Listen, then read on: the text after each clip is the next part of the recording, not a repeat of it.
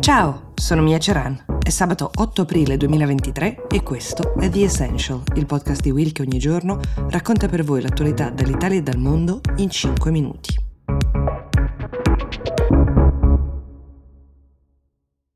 Partiamo dalla domanda di Saida che ci chiede di fare un po' il punto su quello che è successo nell'ultima settimana in Israele ed è stata una settimana piuttosto complessa, iniziata martedì con l'irruzione della polizia israeliana nella moschea di Al-Aqsa a Gerusalemme Est, dove diversi fedeli palestinesi stavano celebrando il Ramadan. Il raid è stato piuttosto violento, sui social sono circolate diverse immagini in cui si vede la polizia israeliana colpire con dei manganelli i fedeli palestinesi e al termine del raid sono stati arrestati 400 fedeli palestinesi dalle autorità israeliane. Poco dopo alcuni razzi palestinesi per rappresaglia sono partiti dalla striscia di Gaza. Cinque di questi sono stati intercettati dalle difese aeree israeliane. Il lancio è stato chiaramente un atto di ritorsione da parte dei palestinesi e ha generato a cascata la reazione del ministro della sicurezza nazionale, forse lo ricorderete, ve ne ho parlato, si chiama Ben Gvir, guida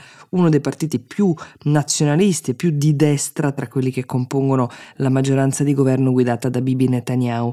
Le tensioni però non si sono esaurite con questo scambio.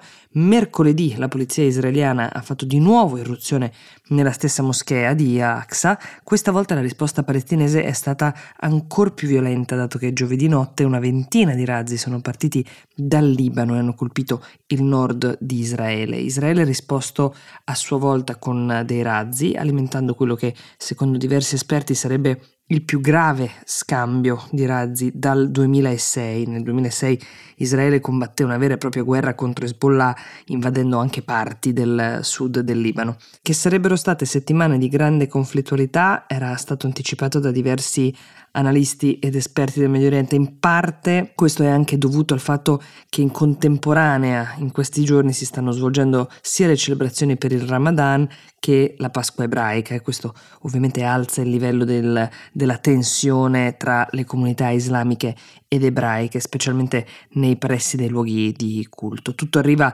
a qualche mese, tra l'altro, dall'insediamento del governo più di destra della storia di Israele che ha contribuito all'escalation di questi giorni. Solo da gennaio almeno 88 palestinesi sono stati uccisi, la metà erano civili e 16 israeliani, di cui 15 civili.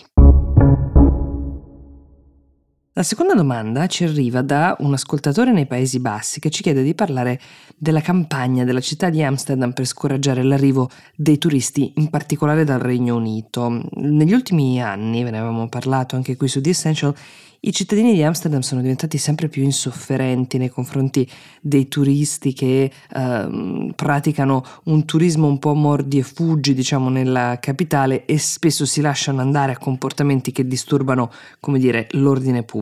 A questo contribuisce anche il fatto che Amsterdam sia una delle principali mete del turismo legato all'uso eh, della cannabis, ma anche del turismo sessuale. Come sappiamo, da anni gli amministratori locali cercano di trovare delle soluzioni per risolvere questi problemi. Nei giorni scorsi hanno lanciato una vera e propria campagna che ha un nome molto eloquente, Stay Away, state alla larga. La campagna consiste di fatto in una serie di annunci online che eh, compariranno per chi farà delle ricerche con i motori di ricerca. Ad esempio, se una persona eh, digita giro dei pub di Amsterdam o ostelli economici, inizierà a visualizzare alcune inserzioni che mostrano immagini di persone ammanettate dalla polizia o in ambulanza. Um, queste immagini saranno accompagnate anche da scritte che metteranno in guardia sul rischio di grandi multe uh, per tutti coloro che non rispettano la legge o ancora da scritte che avvertono dei rischi per la salute derivanti dal consumo di alcol. Per ora queste inserzioni online saranno rivolte solamente ai turisti uomini provenienti dal Regno Unito, in particolare quelli di età compresa tra i 18 e i 35 anni che sembrano essere la categoria più problematica secondo le autorità cittadine. Nei prossimi anni verranno estese anche a turisti provenienti da altri paesi europei. Tra le altre cose, l'amministrazione locale sta valutando è spostare fuori dal centro, il quartiere a luci rosse della città, che ogni giorno, come sappiamo, attira migliaia di persone che poi spesso disturbano la quiete dei residenti del quartiere e delle zone limitrofe. Insomma, i Paesi Bassi sono lanciati in una campagna che dovrebbe cambiare completamente il turismo di Amsterdam.